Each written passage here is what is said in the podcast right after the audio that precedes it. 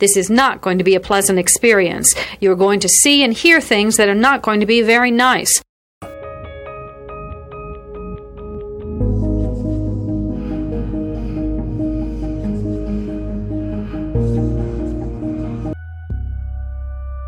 Experts divide serial killing into two general types organized and disorganized. An organized killer brings everything he needs to complete the murder. A disorganized killer improvises. Begin.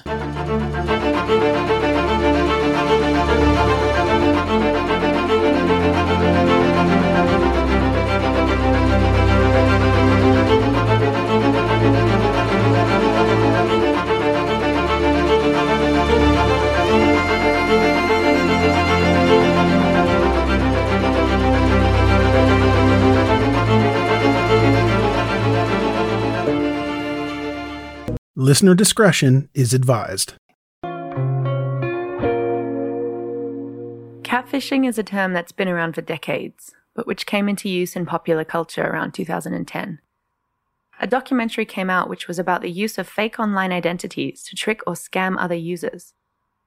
Later, a reality TV series took the concept even further, following people who had been conned by fake online identities.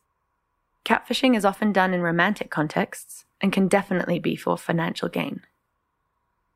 There's a moment in the original documentary when we're told about sailors who used to ship live codfish from Alaska to China. According to this story, the fish would turn to mush in their crates, having hardly moved while in transit. One day, someone had the idea to put catfish in the cod crates to nip at their fins and keep them agile during the trip. We're told that in life, some people are catfish. They keep things lively by keeping us in a state of uncertainty. But this story doesn't quite hold up to scrutiny.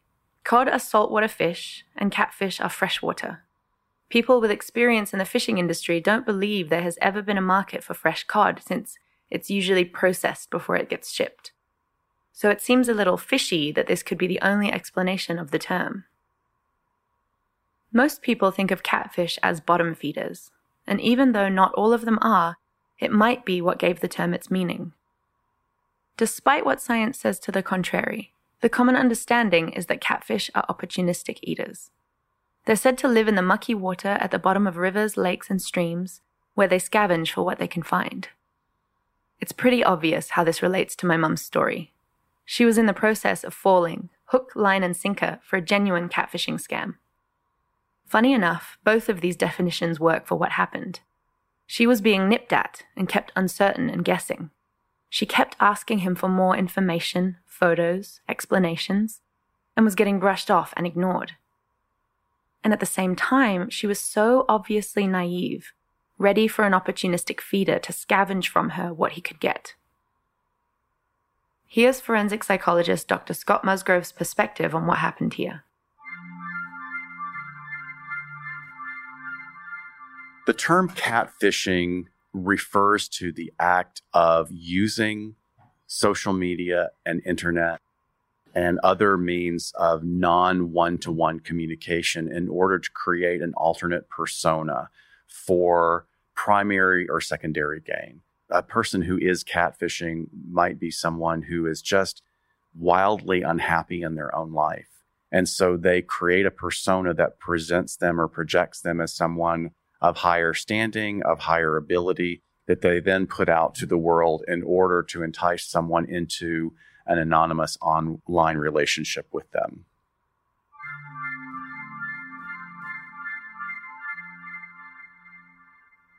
My mother had been chatting regularly to a man who called himself Truman Bahari. His profile photos show a tall, dark skinned man standing between an Audi and a red London phone booth.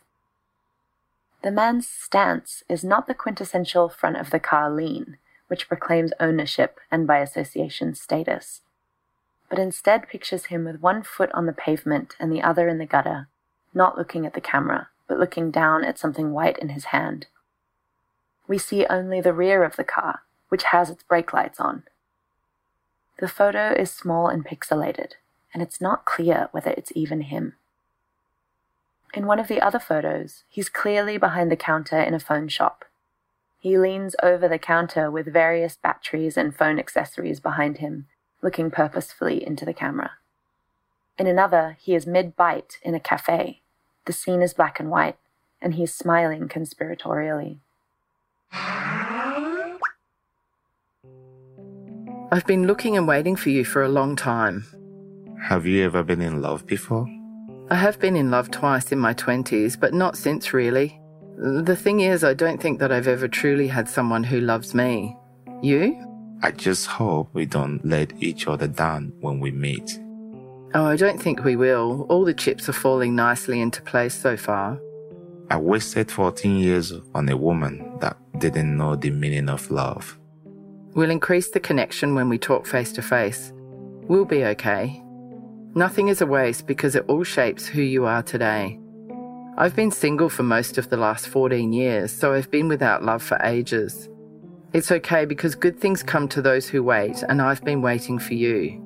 We have so much to look forward to. The man my mother had recently met on a dating website told her his name was Truman Bahari. According to him, he was a successful director and project manager for a construction firm, while moonlighting as the owner and operator of a mobile phone store in Manchester, England. He told her that he drove a BMW and that she was beautiful and that he couldn't wait to meet her. He told her so many lies, which were all in service of building an identity that she could imagine investing in. If this was catfishing, she was hooked. Chapter 1 The Drunk, the Liar, and the Addict. Right from the start, I wasn't having good luck with the men I was meeting. The first guy I met was called Dean, and he was from LA. I arranged to meet him while I was on vacation with two girlfriends. It quickly became obvious that he drank too much, and the time we spent together was mostly him getting drunk while I paid for things, and feeling embarrassed around my friends. He kept behaving terribly and then apologizing. He reeled me back in time after time with his words and his flattery, and I believed him until the final straw when he got so drunk he couldn't walk, and I got my flight home the next morning. I was glad to be rid of him, but then he called me before I boarded the plane to ask for my address in Hong Kong because he wanted to send me a gift. I learned later that he'd used my credit card to pay bills while I was on the flight. I contacted him and threatened to call the police, and he agreed to pay me back. I never heard from him again. Another man I met was named Gary, and miraculously, he lived in Hong Kong. He was handsome, attentive, and we dated for a couple of months before he told me he was getting kicked out of his apartment. I said that he could move in with me on a temporary basis, and it felt like a real boyfriend for the first time in years. We talked about planning a trip together, and eventually it came out that he was an illegal immigrant in Hong Kong, so he didn't have a passport. Gary's name was really Benny Gary, and I was appalled to find out that he'd been lying to me the whole time. One day I came home to see his emails left open on my computer. He had been emailing a woman in Hong Kong, professing his love for her and promising he would save for their life together and see her soon. I packed his belongings and confronted him, demanding my key back and that he leave for good. I saw him again once, years later, walking hand in hand with a blonde woman. I took a deep breath and walked up to them. He smiled at me like we were old friends, and I ignored him and warned her that he was not to be trusted and said she needed to be careful. I turned and left without another word. Finally, perhaps my most shameful story, and one that I'm most reluctant to tell. I met an American who was a school teacher in Shenzhen the city in mainland China that's closest to Hong Kong. We chatted on Skype and I thought he seemed great, so we arranged to meet. At some point, he told me that he'd left the USA to escape drug addiction and that he was five years sober. When I met him in a shopping mall in central Hong Kong, I was floored by how old he looked. Yet he was only a couple of years older than me, and I was horrified to see that he was missing his two front teeth. Still, this was something that could be easily fixed. I chose to overlook it and believe his story about being sober. I'm ashamed to say that I paid for his teeth to be fixed, and of course, he never paid me back. The final straw came when we were talking on Skype while he was at work, and I spotted a beer bottle in the corner of the screen. This was more than I could bear. I couldn't overlook someone drinking at work, let alone when their workplace was around children. I ended the relationship then and there, and only then came the wisdom in hindsight. Looking back on it, I remember incidents when I would notice empty beer bottles or liquor bottles in places he'd been or hidden in the rubbish bin at my house. And it was only when I added up all the pieces that I could see that he was hiding his alcoholism. I look back on this time in my life and I feel both in awe of my foolishness and pretty sorry for myself. I can see that I was so invested in the dream that I had to no longer be lonely, that I was willing to overlook pretty much anything to keep that dream alive.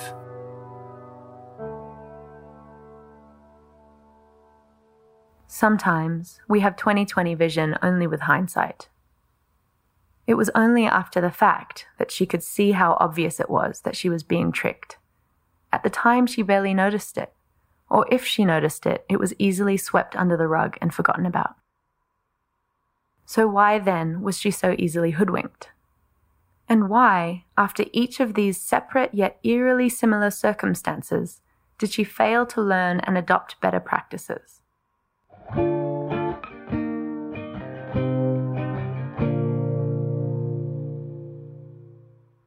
Kathy Waters runs Advocate Against Romance Scams, and she shares her perspective on how scammers groom their victims. You know, they tend to make a lot of comments about caring for them a lot. They worry about them. They want to make sure they're eating okay. Are they sleeping well? A lot of the women and men that are lonely and miss somebody caring about them like that will fall into that so easily and, they know that, and, and it's definitely a hooker for them to, like a hook, line, and sinker kind of thing. You know, they know they've got them. Honey, good night. I love you, dear. All this kind of stuff, and the victim responds back in the same way, and that's that's all they need. That's they just need that little bit of feedback. My mom's friend actually ended up putting a down payment down on a house because the scammer was going to move back here when he retired near her, and they were going to buy a house together, and his son was going to move here and he was going to be stepmom and he was calling her mom already. They want love and they want to see a future. It's very common with the military scams about them saying that they're going to retire in a few months and then, you know, then they end up keeping them back. I did see it firsthand with my mom's friend. Here's a message from our sponsor, Buster Rut. Angela Hancock is the founder of Buster Rut and is passionate about empowering her clients to perform at the highest levels in all areas of their lives, physically and mentally, both at work and play. If you commit to her superfood nutritional system for just 30 days, you will kickstart your health journey and create a sustainable framework so that you can enjoy a healthy lifestyle in the long term. You'll be embraced by a supportive community which will keep you inspired, motivated, and accountable. Layer her nutritional system into your existing regime or completely replace your current one. The choice is yours and will depend on your personal health goals. Healthy aging, improved sleep, increased energy, mental focus, fat loss, muscle gain, enhanced performance, better mood these are just some of the benefits reported by her clients. Chapter 2 Trust.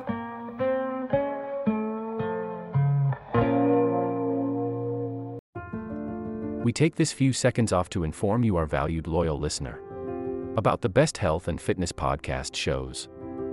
From the Nespod studios. Join us as we give you the best of the best health and wellness updates you can rely on for the treatment of chronic health problems. Classic functional medicine back to basics health tips and special updates from the best doctors in the United States of America. Check out this health and wellness podcast shows. Explore Health Talk Weekly, Healthy Lifestyle Matters, Excellent Health Digest, Healthy and Free Daily, and last but not least, weekly health and fitness corner. Also, check out Nasty Boy CC, the truest story never told fiction podcast, for that real life on the go experience with the 27 year old Golden Boy, who made our guest invite number one list. He tells us about his story as it happens in real time and in real life. It's Nasty Boy CC, the truest story never told. Go get a load of that happiness because happiness is healthy as we know it. Join us every week as we continue to provide you the best of health and fitness wellness updates from around the globe. Enjoy the show.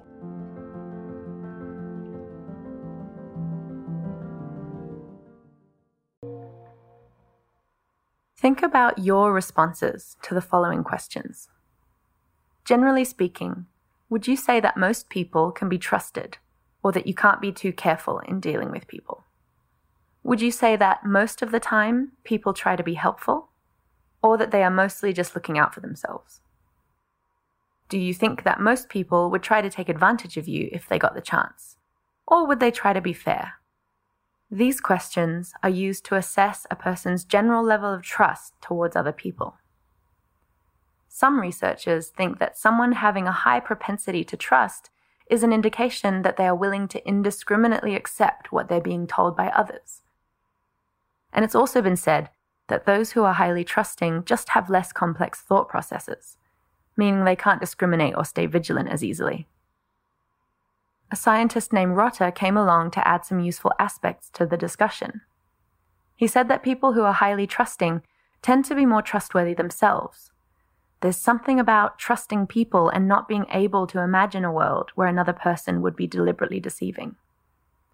Because of their own nature as straightforward and reliable, they assume that people are trustworthy until proven otherwise.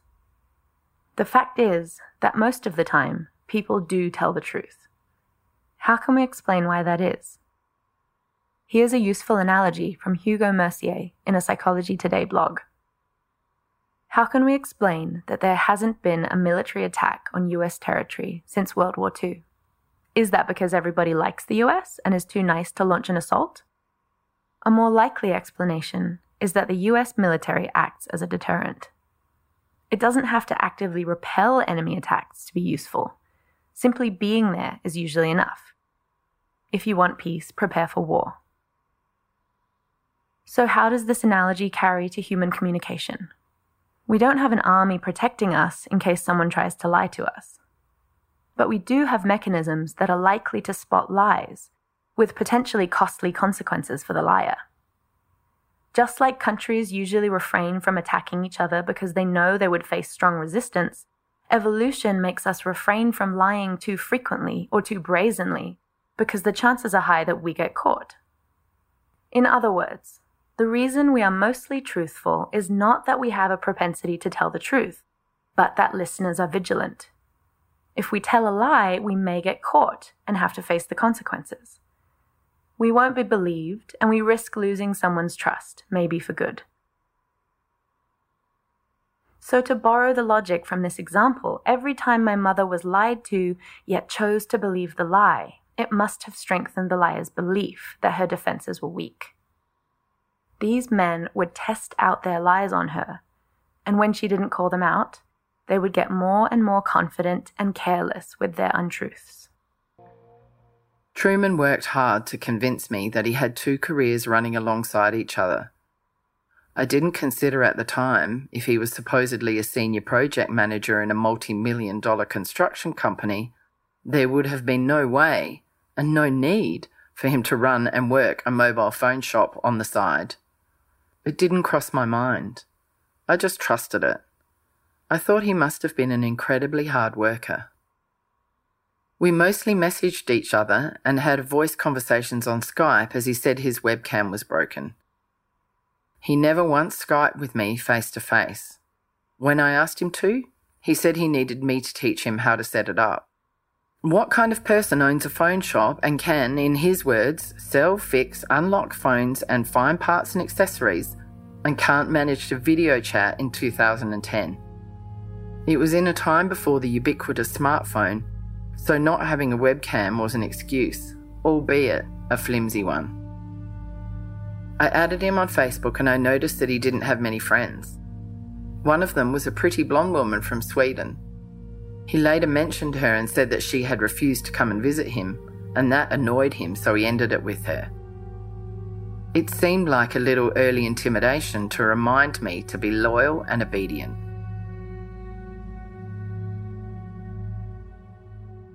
It's common for scammers to use photos found online of real people, effectively stealing their identity.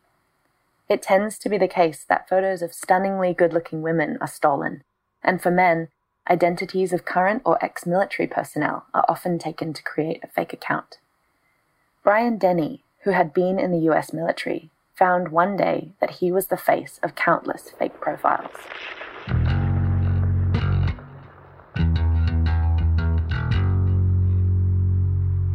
So it was chilling. The first time I did a search on Facebook of just my name and saw double digits of accounts with my pictures, it's chilling because you don't know what's going on. You know, I started to question what have I lost? I mean, is my bank secure? What's really going on here? And I had no idea how to report account. I had to go and Google how do I report someone impersonating me on, on Facebook? And and I started doing that, and I'm like, okay, well, I'll make short work of this, and they'll see that it's it's no use trying to replicate my account because I'm onto them, and that was laughable because trying to get rid of you know accounts that were obviously me, I was not having 50-50 success rate. Facebook would review them, and some of those would get deleted the majority would not. The majority they would just say, "Hey, this doesn't meet community standards or doesn't violate our community standards," and they would leave the accounts up. I would type in these long notes when I reported saying, "Hey, I'm Brian Denny. This is what's happening. Please contact me. I'd like to talk about it." Never anything back. No one ever engaged. And so after months of that, you just go, "This is quite useless." I realized that uh, if I would just put in my last name or my first name, I would still see fake accounts just with the name changed. I'm like, well, I will never sort this out. And it becomes hopeless. You get a feeling of hopelessness. You know, you try to do the right thing and serve. I joined the army because I, I don't like bullies and I wanted to stand up and protect people that couldn't protect themselves. And, and now my images in my uniform, uh, mostly, uh, were being used to hurt people and take advantage of people. That's just kind of gutting to see that happening and know that, you know, there's really very little you can do about it. Here's a message from our sponsor, the dating service Happy Ever After. If Jules had been able to seek advice from Valentina before online dating, she may not have been caught in this trap.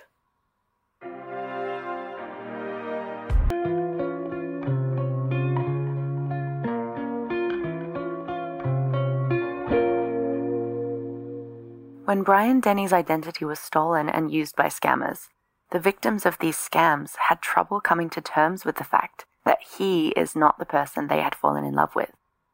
Very early on, I shared my number a couple of times to folks, ladies that had written me on, on Messenger going, you know, I need to know that you're really who you are.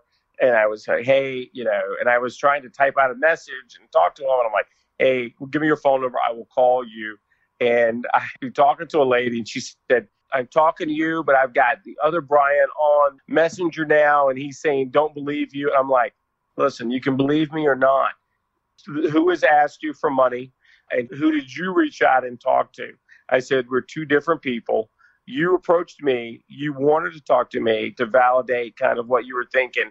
You know, the guy that you're texting has asked you for money and is a scammer, right? But she just didn't want to acknowledge it, didn't want to believe it and had a hard time sorting it out. I find that is not atypical.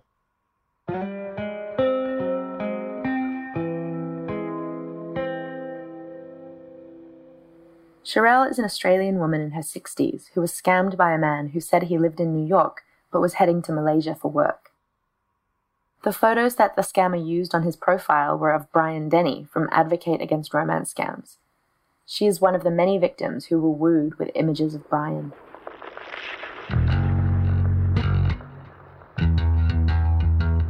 I think it was 2017, February.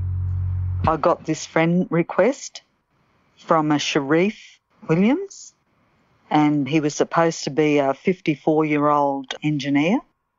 He started chatting to me, and he was absolutely gorgeous. And so lo- lovely. And I was having problems with my husband, and I had the shits with him and everything. So I started chatting and romancing with this bloke. He um, would talk to me all the time, rang me before I went to work, talked to me at night, and he was just really very lovely. And he said he lived in New York and he lived in the um, Central Park area. He had a house there.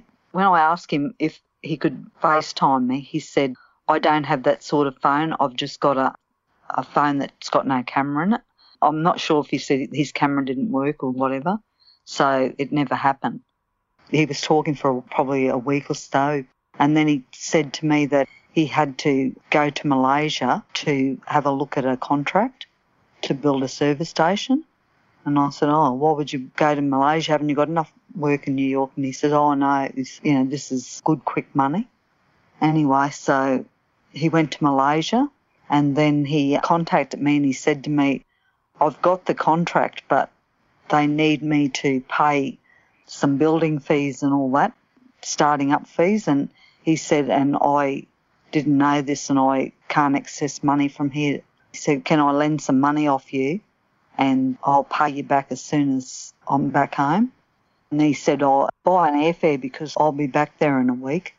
So I took holidays and bought the airfare and everything. Anyway, um, he rang me. He said, "Oh, can you lend me seven thousand dollars?" And I said, "Oh, that's a lot." And he says, "It's the startup fee." And so I sent it to him. Then a few days later, he said, they need me to pay another $3,000 for some other fee. It was all different reasons why he needed all these fees. Anyway, I ended up paying up to $40,000. He kept promising me that he was going to pay me back. And I, I started borrowing off my bank card. I, I borrowed $7,000 out of that. And then it went on for a few weeks anyway. Then the next thing, he wasn't getting paid that they hadn't paid him and he needed his airfare to go home and then he'd pay me back. So I paid his airfare and then the next thing he says, Oh, I forgot to tell you, you have to pay my motel bill and that because they're not paying it. And I said to him, Your airfare will be running out of time because this was like a couple of weeks down the track. And he said, Oh, yeah, the airfare's no good now because it's run out, so I need that as well. And I said, I, I am in so much debt, I can't even do this. And he said, Oh, can you borrow it off friends and everything? So I ended up going and borrowing it off like a payday loan. I got the money off them and I sent it to him. And I thought he was on his way and everything. And then a couple of days later, he, he says to me, Oh, I'm being held in immigration. Immigration sent me this um, email in Malay telling me that he was being held. So in Moranbah, I knew these people that spoke Malay, so I went and asked them what this email thing, and they said to me, This email's fake. They said, This immigration doesn't write that sort of thing. And I, then I rang up the Malaysian immigration and they said that it was a scam. Anyway, a few days later, he starts crying and everything and telling me he's been held and all that. And I said, The American Embassy doesn't know you. I said, Everybody's telling me it's a scam. Even the Malaysian police have said it's a scam. And he said, No, don't believe. But anyway, I knew. I'd never heard of scams or anything before, but I knew that there was something really wrong with the whole thing. So I just let him languish there. And I didn't send him any more money. So I have learned a harsh lesson on lending people money.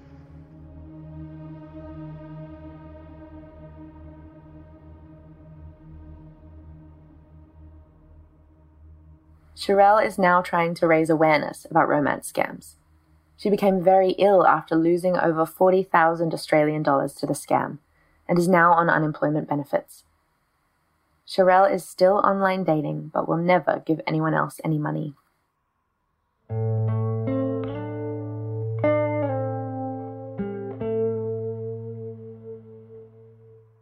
My mother continued to talk with Truman, and they were starting to make plans to meet in person. At first, they were going to meet in Ghana, but then he said he couldn't leave his phone business for that long. He said he'd love to come and see her in Hong Kong, but both his jobs prevented him from traveling at that time, so he asked if she could come to him. The story he'd built for her up until that point felt so convincing, and she was so invested in the possibility of their future together that she decided to use part of her two weeks holiday to go and meet him in Manchester.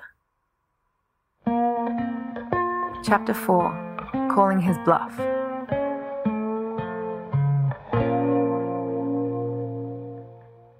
Most scammers don't meet their intended victims. They groom them to make them think they're in love from afar, and then they start to try to get money from them. I often wonder if Truman was angling for money in some other way, but his plan was foiled by her deciding to fly to the UK to see him. So, are you okay if I visit from the 27th of December to the 1st of January, or is that too long? I would love you to come and spend those days and New Year with me. Great, that's fabulous. I'll send you flight details. I'm going to book us a nice treat. Oh, lovely. I'm really excited, you know. It's going to be fabulous. I really do care about you, and I feel very excited too. I hope we make it.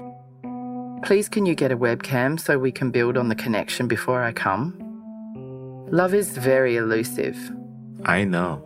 I have had it before, and it's the most beautiful thing in the world. I respect you so much. We're on the same page, which is amazing. We both want a deep and meaningful relationship with true love. You're lucky. I hope we can have it too. What you did with your daughter, moving to Hong Kong and making it there, you are a strong woman.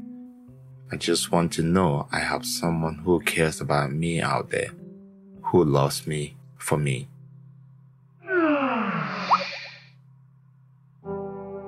I can really notice that he avoids my request that he get a webcam so that we can talk face to face. I wonder whether this whole situation was getting out of proportion for him too. Normally, these kinds of scams either work from some back and forth manipulation from afar, or they fizzle and die completely. In one of our phone conversations, he told me he was going to treat us to a weekend at a posh spa. I researched the venue and it looked gorgeous and very expensive. He was going to pay for the whole weekend as a thank you for me paying to come and see him. I was excited at the thought of being taken care of for a change. Paid for my ticket, so Operation True and Jules connection is underway. I've also bought some warm clothes for the trip. How much was it, babe? The clothes cost more than the flight. Just kidding. I'm excited. I have a doctor's appointment. Can you buy a webcam? We could Skype when you get home. Are you okay? I have the flu or a chest infection. Um, sorry to hear that you're not well. It is okay. I will bounce back. Glad you're taking time to go to the doctor. Forget the webcam until you get better. I love your fighting spirit.